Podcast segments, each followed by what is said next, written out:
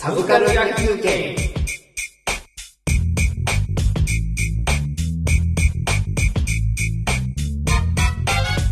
えー、じゃあオーラスオーラスですかな。オーラスね、うん。さらっと喋る割にはなんかネタとして大ネタになっちゃうんですよ、はい。でもあまり語れないですけども。は古典芸の。まとめてきましたか？古典芸能はいはいはいはい。まとめてきましたか？僕は落語を昔はい。よく行ってて、ええ。あと今年ね初めてあれに行ったんですよ。歌舞伎。おお歌舞伎。はいはい。歌舞伎を見てええ。みました、うん、どんなもんなんだろうと思って。うんうん。それがね意外に見やすかったんですよ、はあわけわからんっていう印象ありますよね。わけわからんだ。あのよく解説のなんか、なえー無線のなんかこうイヤホンではいはい。聞くようなの売ってるっていうから、うん。それを聞かないともう全然わかんない世界なんだろうなと思って行ったんですけども、うんうん。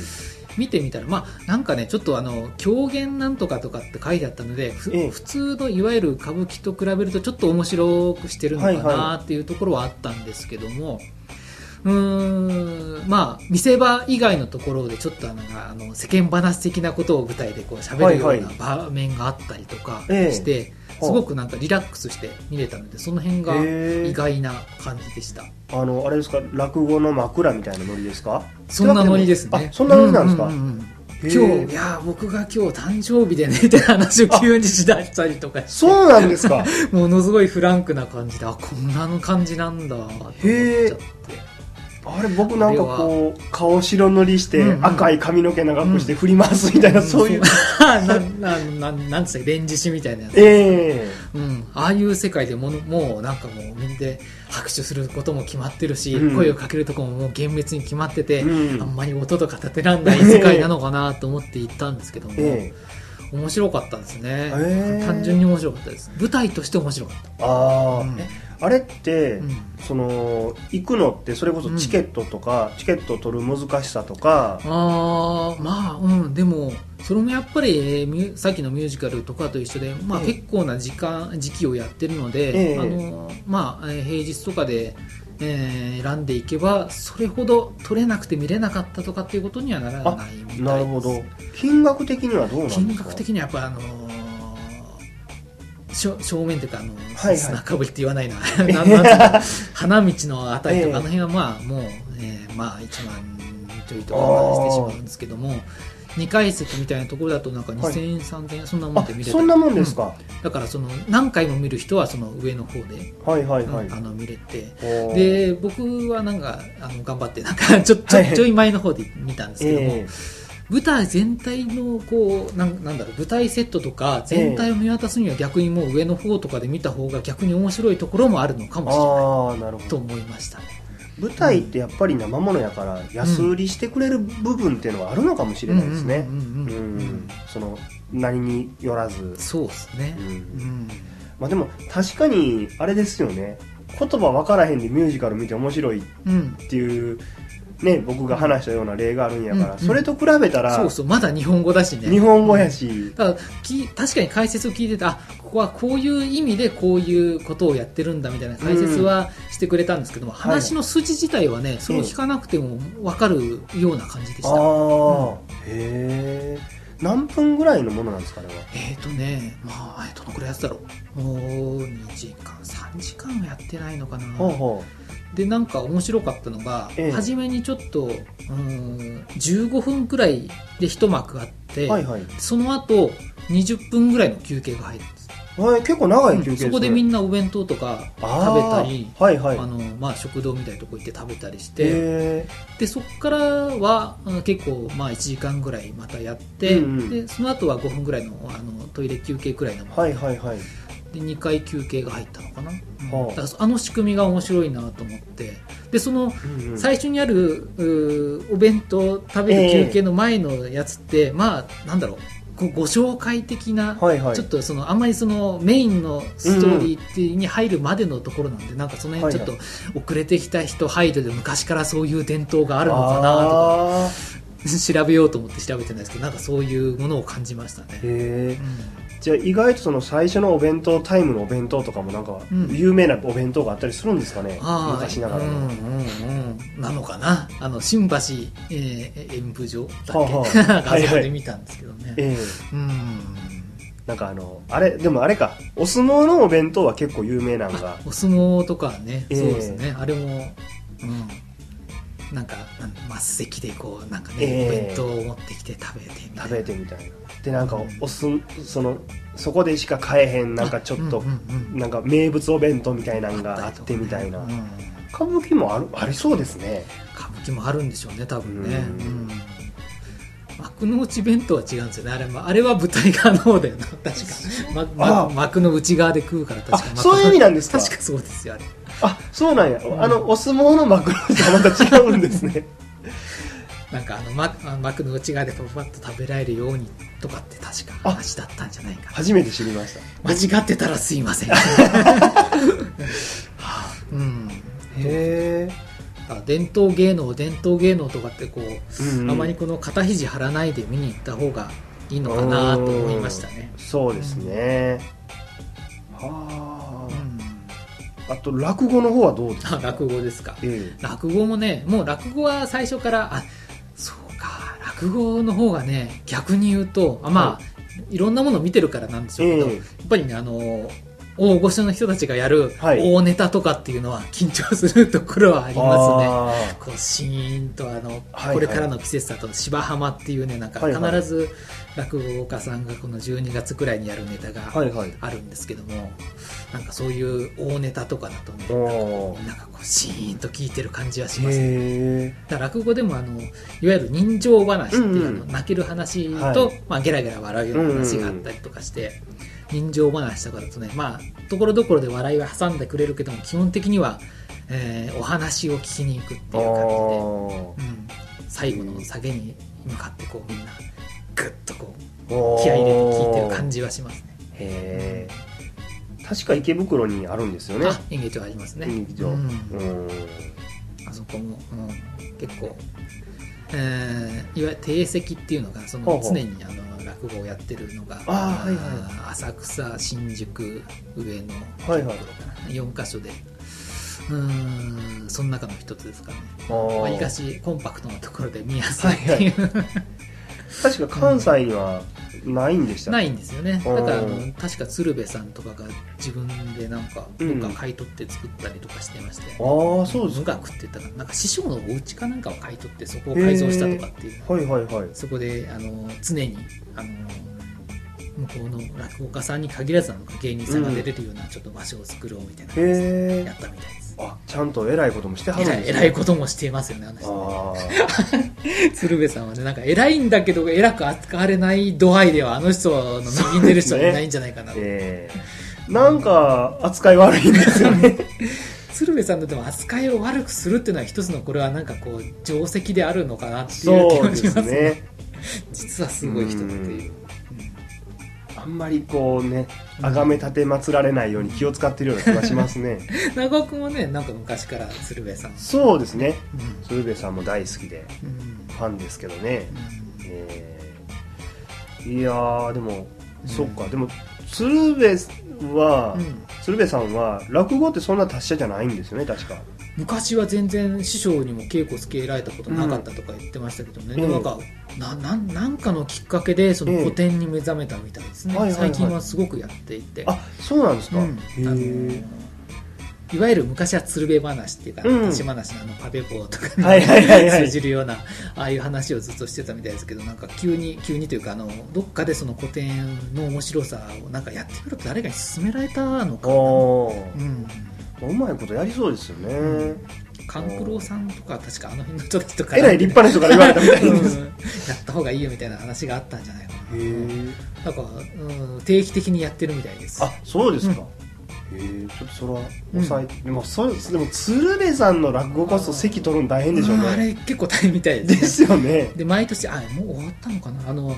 銀大銀座落語会って夏場にはい。やってて小朝さんだとか、大御所の人で結構あの銀座のいろんなとこでこう落語会やる、うんそれもやっぱりチケット取れなかったですからね。ああまあちなみに柳田さんって落語うん。デビューって何歳ぐらいなんですか、落語デビューね。はい落語デビューはあー落語を見に行こうとして見に行ったのはでも全然もう遅いですよ、もうせいぜいここ10年前くらいの話かな。ほうほうほう。うん。なんかうんその前にまあなんとなくお笑いのライブ。はい大川工業とか、まあ、さっきの小小劇場に近いはいはいはになりますけど、舞台でなんか江頭さんがすっぱだかになってるのを見たりとかっていうのを何回かはい。知り合いが好きだったんでなんか連れで一緒に行ったりとかしてその流れでなんか落語家さんとかも出てたりしてたんで、まえ。えあちょっと行ってみようかなと思って見に行ったりとか。で僕が一番好きなのは三遊亭白鳥さんって人なんですけど彼は新作の人なんであんまりその古典とかよりもその創作系の人なんでなんかうんどうだろうお笑いのライブに近いのかもしれない、へえ結構若い方なんですか？うんでも僕上なのでわ若手と言われつつもあの世界の若手はいははい。どこまで若手なのか分かんない、わからないですね。うん。ですね。ただあのお話自体はなんか日本笑い話みたいな本が家にあったので、それでなんか、よよく読んでた話が今思えば落語の古典の話だったのかなっていうのはありますね。ああなるほど。あでもそうかもしれませんね。うん。笑い話とかってありましたね。なんか落語好きの人からの話を聞くと最初はそのやっぱり爆笑させてくれるのが面白くて聞くんだけども、そのうちなんかちょっとそのくすぐるような話はだんだん鬱陶しくなってきてあ面白い人があのおもなんだろう話の上手い人の話を聞きに行くだけでも全然楽しめるって言ってたのでもうなんか古典古典芸能には限らずか。あの、うんうん面白いものを見に行くっていうことではもう舞台全般にわたってしまうことになるのかなと入り口が違うだけの話であって、うん。まあ確かた確かというか特に落語はなんかこう、うん。人間のこう滑稽さとかをうん。笑い飛ばすと同時に、うん。なんて言うんでしょう。こう深刻に悩んでる人に対して、うん。こう笑かすっていうのではなくて、うん。お前のそういう悩みとかそういうことっていうのはうん。ちっこいもんやでみたいな。でそしてみんなそういうことで悩んどるんやでみたいなのをこう言ったりする、うん。どっちかっていうとそのなんやろ。こうかっこよくなくてもええやんみたいな、うん。うん。滑稽でもええやんかみたいなのをプッシュするのが落語やなっていう話を誰かが言ってるのを聞いたんですけど、立川談志さんなんかやっぱり落語は人間の業業を肯定することだみたいなうんことを言ってますからね。なんかああいう話を聞くと、うん。そのねまあでもそれはでもあれなのかもしれないですね。歌舞伎とかその由緒正しいのでもう、んなんかその詳しくは知らんけどよくよく演目のそのうん。話を聞いてるとその七五調のうんそのなんていうのかな。工場とかって、うん。よく聞いたら逆ギレやんとかっていうのって 結構多いですからね。そうね。あれ？っていうとかね、えかっこええのかっこいい体で言ってるけども、よう聞いたら悪いのお前やなみたいな。だから当時はね、だからみんなそんな、あの、あなんか悪いこと言ってるよっていうふうに聞いてたのが、時代にね、伝統芸能としてみんながこう聞くようになっちゃったっていうところもあんのかなと思ったりはしますね。ですね。能狂言とかあの世界も。うん能狂言はなんかもう一つ難しそうですけどね、うん。狂言もちらっとは見たことあるんですけど、まあ、えうん。面白そうですけど、やっぱりあれも、うん、うん当時は、どうだったんですかね。当時はあれを普通の言葉として聞いてたのかそれとも当時から古いものとして見てたのかその辺が。わかんないですけどね、うん。でもまあ当時の人は想像するとうん。文章とかうん。をから想像すると意外とこう相手とコミュニケーションするのが難しい言葉でコミュニケーションしてそうですよね。どうなんかな？あ。ったんかな？ニュアンスはいっぱい、うん。まあ言葉が難しいですしね、え。うん。あえてただ、うんそ当時はそれで意思の疎通ができていた。我々が見るから難しく聞こえるだけの話なのかもしれないし、まあ、実際にはあれなのかもしれないですけどね。その省略語みたいな。まあ今で言うところのそのカタカナうんうん。カタカナ英語みたいなの短縮形を使いまくってるのを旗から見てるから聞きにくいだけでうん。実はものすごい分かりやすいのかもしれないですけどね、ああとよく明治時代とかの人のこう写真とか見るとなんかえ今の人たちと比べると随分なんかこう覚悟に満ちたような顔してたりするなとか思って、えあれちゃいますかあの写真撮られたら死ぬと思い込んでるからああいうことになっちゃいますかね 怖い怖い怖いみたいな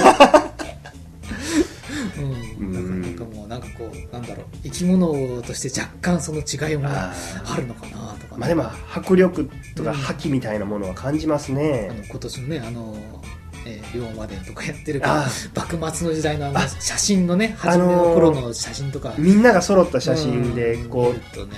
う全員が誰やっていううん。こうありますね。あネットとかでよく見ますうん。ね最近。ああいうのを見るとなんかもうみんなやっぱりね武士とかってもう、うん。ね、一歩間違えばって常になんか死と隣り合わせの生活をしてるとああいう顔になるのかなとねね。思ったりしますわ。まあああいうあの頃の武士ってこうみんな剣道とかって、うんうん。まあ普通にやらされて、うん分からんけどまあ高校球児ぐらいこううん。運動量をこなすわけですよね 多分。ああそうか。子供の頃からそのリトルリーグに入って 高校生になるようなノリでずっと剣術をやってるからスポーツマンなん、うん。特に坂本龍まあ、うん。特にあれですよね幕末の志士とかで有名な人って大概剣豪だったりしますよね、あーもうもう普通にね、うん。あのやできて当然の中で、その中でもできる人たちが多分名を残したんでしょうからね。そうですね。うん。なんかそういうのもあるからおっかない人らが、まあでもあれですもんね、うん。その世の中のうん。何割かがその武士っていう、ん。なんていうんですかねこう働かないわけじゃないですか、その、まあ、働いてはいるんやけども、うん。うん多分ほとんど働いてへんとうん。思うんですよ、うん。やることなくて、でひたすら剣道とかばっかりやってる、やっていって習いだから今でいうところの金持ちボンボンで習い事しかせえへん。で将来もそのまましなんていうんやろ仕事せえへんで、うん。まあ、仕事らしい商売とか仕事らしい就職とかそういう意味の仕事せえへんで行くような世代が何百年続いてるから。そうですよね。だからその名残があの明治時代の家族だとかね、あのええ。辺からまあ今でもその財閥とかもう一部のもうね上の人たちはいるんでしょうけど。えうん。ーあれが結構その町に23人、うん。まあ、町内で何人かは武士なわけじゃない、ね。でずっと剣道とかやってるわけやからその、うんまあ喧嘩とかなったら怖かったでしょうね。ですよね。めちゃくちゃ怖いのがいっぱいいるんでしょうね。うん。ただ思うのがそのあん僕はあんまり歴史とか詳しくないですけどえ徳川の時代になってその実際にあんまり切ったりあ。切られたりはなくなって何百年うん。過ぎてくるわけじゃないですか、ええ。そうするとそのいわゆるその戦国時代とかの武士とはまたちょっと変わってきたってたのかなっていうことはちょっと思ったりはしそうでますけど。すね。だってあのーその徳川としては、うん。こうなんかあれじゃないですか。その参勤交代とかもそうやし、ん。幕府を分けたりとか、うんまあその理由があれば、うん。お取り潰しにしたいわけで不祥事とか起こさして こうちょっとでも地方を弱体化させる、うん。させたいっていう意図でうん。こう歴史を作ってるんで、そのなんていうのかな喧嘩で刀抜いたって言ったら、うん。まあ格好のお家を取り潰しの あれなんで赤穂浪士の世界なんで、まあだからそういう意味で言うと江戸江戸の庶民なんかはものすごく楽しく過ごしてたみたいな江戸時代っていうとあ 世界で有数のこうー元禄文化。ええ。やったけどそのこ当時の武士のフラストレーションたるやあー溜まっってこと考えるとあの幕末のテンションと あの顔写真はもしかしたらみたいな。それがこう吹き出してきたのがちょうどあの時代なんですよね。あの時代ではは。だからうん。結構まあ分からないですけどねあの辺はすごい解釈がいっぱいあるし、僕もなんか司馬遼太郎的な 印象が強いですからね。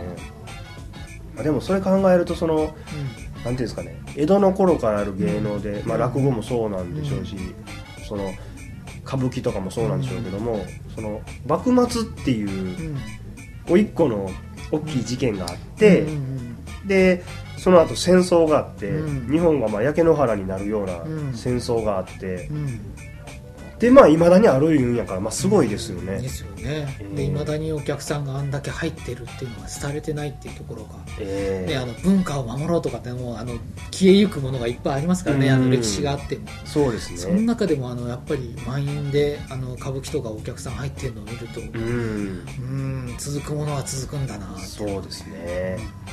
いや守ろうとしてしか守れないものはやっぱ消えゆくものなのかなとかーねそうなんんですよ思っねちゃったりしますね、まあなんかそれがアメリカとかやとうん。割とこうスポンサーを見つけてみたいな、うん。形を変えて形を変えてものすごいお金出すみたいですからね。あなるほどね、ええ。あ確かによくね日本人はそのあの文化にお金を払わないとか言われますよね、あのアメリカは文化っていう概念がないから余計やと思うんですけども。おおそうか。歴史がないところから、ん。ね。だからあの文化的なものうんがないないっていうかにお金を使わへん分、ん。あのショーとか興行とか、楽しんでやろうと、ええものにはものすごいうん。お金を出す。だからモトクロスなんかアメリカではものすごいうんうん。そのお金が動くスポーツえで、え。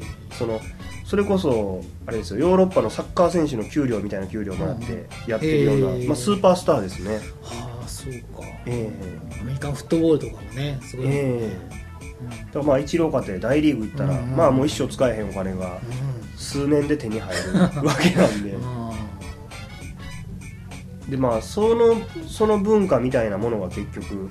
アメリカのうん。文化みたいですね、あなるほどね、えまあお金を集めるのが上手な、ああそうか。下手にそのいわゆるヨーロッパみたいにそのうん。歴史がない分だけそっちの方にこうみんなが注目してというか、うん。あー平均して面白い面白いんだからみんなでお金出そうよとかっていううん。ノリが生まれたのかもしれないそうですね。だそのそれがなんかまあすごく不思議で、まあ、さっきのモトクロスのことなんかもうん。いろいろそのレーサーであったりとか、うん。仕事してる人と話聞くとうん。そういう話題によくなるんですけども、でまあ一方で日本の伝統芸能はどうやって守ってるんだろうねとかっていう話になると どうなんかなみたいな、祭りとかはね普通にやってるもんね。ええ。だからあれってこうそうは言っても国から結構お金出てるんかしらあみたいな。あそうかそうかそうか。あそうだね。うん。祭りもまあ盛り上がってるのは盛り上がってるけどまあね地方とかのええ。もないところは本当に身内だけでやってたりもするそうなんですね。歌舞伎とかを考えるとでもだからあれをみんなでちゃんとお金を出してうん。満員に入ってるのはすごいなって。いうそうですね。逆にああいうのが、まあ、そのアメリカと逆にこの伝統文化の方をなんかこう、あれなのかな。重重要というか。そうですね。まああとものすごいその集客であったりとか、お客さんへのサービスは多分気使ってると思うんですよね。ですよね。ええいやーまあでもちょっと、うん、その辺のうん。文化にを、その伝統文化を作っていくっていう、うん。まあ、守っていくの部分はまあ置いておいて、うん。作っていくっていうのはうん。やっぱりすごい興味深いところでうん。あって、うん。例えば今あるオタク文化であるとか、うん。今そのサブカルチャーって言われてるものが、うん。例えばそのアニメとかうん。漫画とかってうん。何年前からサブカルチャーなんやろみたいな メインカルチャーって今読んでもいいのちゃうんかなとうん思いつつ僕だから僕らからもうすでになんか生まれた時から会ってたりあでも昔はやっぱりその大人がアニメとか見るってやっぱりちょっとね、うん。あの変な目で見られてた時代だったけど今ってね別になんか電車で漫画読んでてうも、ん。それをなんかあ漫画読んでるよこの大人っていう目であんまり見らんなくなってきたし、そうなんね。アニメとかももう逆に言うと大人ターゲットでねやってたりするからね。ああなってくるとねもうなんかサブなのかって話はするよねまあそのうちらサブカル野球拳と名乗ってますけども 果たしてメインカルなんじゃないかメインカルなのか、あるいはいつになったらこれがメインカルチャーになるんやろうか。みたいな、うん。もうサブカルっていうタイトルのメインになってる、うん。あのサブのサブみたいな世界はもう多分ねあのアングラなところで何かしら生まれてるんじゃないかってそういう気ですね。がしますしね。まあそれを言うと落語ってサブカルなんかなっていう部分もね 反対に。ちょっとね。でも、うんサブカルでしょうねニュアンスとしては、うん。あれメインカルまあでもどうやろう。落語にものすごいあの小劇場的な雰囲気をまあそのいわゆるものすごい有名な人の舞台はまたちょっと違うんでしょうけど、うん。だでも今今となってはものすごいメジャーなうん落語家さんといっても例えば談志さんのライブとかって言っても、やっぱりちょっと好きな人が見に行く部そう類、ですね。本当に物好きっていう感じになってきちゃってる気はしますね。だから歌舞伎こそはサブカルとは恐れ多くて言えないものではあるんですけども、でも恐れ多く言えへんけどもうん。サブカルっぽくないかなっていうそのそのユーザーと演者との関係がなんか観客とその主催者との関係が。関係がね、うん。まあそれ言うとメジャーカルチャーは何なんやって話なんですけどね。メジャーは多分ずっともうあの、まあ、昔はサブだったんですけどテレビとかがやっぱり一番のメインなんじゃないかなっていう気がしますね。ですね。うん。だっていまだにそのインターネットとかでなんとかって言っても、テレビでこのニュースをやったって言ってそれがなんか、あの2ちゃんの例えばスレッドに立ったりとか、あのツイッターでみんながリツイートし始めるっていうことを見るとやっぱりテレビでやったかやらないかっていうのが一つのこの重要なポイントになってしまうので、うん。そうなってくるとやっぱりテレビなのかな？そうですね。みんなが見ていない見なくなったとか言いつつもやっぱりテレビなのかな？テレビだと思いますね、感じますね。まあ、この間のあの映像の流出問題とかは、うん。YouTube に上がってそれが次、うん。まああれまた巧みな時間に上げたなと思うんですけどね。テレビが追いつけへん、うん、特特番打てへん時間を狙って上げて。で次の日の朝ワイドショー一色にしたとか、うん。あれだからもうね上げた人が意図的にあれやったんやったらまあなかなかいい演出家ですね。うん。うん。うん。うん、まあねあれとなってととうとうというかあのーあのああいうスクープをする、ね、メインの、うん。まあ今までもそのなんかインターネット元になった事件とかってのがあったけどなんかあそこまでバチッとね映像で出されてしまうとうん。もうなんかあれが一時メディアとしてぐっとこうなんかうん。近づいてきた感じは確かにですね。まあ、かといって YouTube をずっと見続けてるわけにもいかへんから、うん。まあそうなってくると今のところ Twitter なんかなっていう気あは。あツイッターもね。ただちょっと Twitter も変わってきましたね。まあね。僕らがあの、うん。サブ犬の第2回うん。3回くらい。3回ぐらいかな。で語った時とはもう Twitter のあり方は全然違いますまあそれについて語り出すと長いんでね、うん、ただまあ変わりましたね。あれから随分。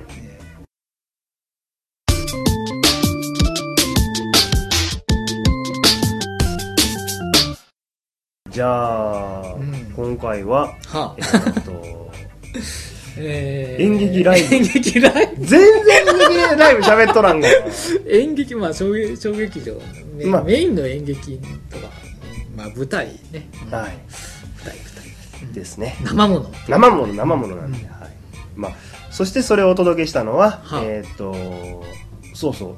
えっとね今申請中なんですけども、うん。劇場がえっと、演劇ライブのうん。ライブハウスのうん。扱いになるそうで、おそらく配信する頃には、ええっとね、うん、演劇ライブハウスーうん。ということになっていると思います、うん。まあ、申請の形とか変えたりとかあなるほど。いろいろしまして、携帯が変わって。はい。うん。なんで今後とも、えっと池袋劇場をよろしくお願いいたします。よろしくお願いいたしますで途中で一人、えーは松井さん帰りましたが、はい。本日、えーサブカル野球券をお届けしたのは私中尾春人と、はい、えー、ギター山手郎とゲストの松石さんでした。あありがとうございました。ちなみに次回は、えー 第7回はアニメです。アニメ。はい。はい。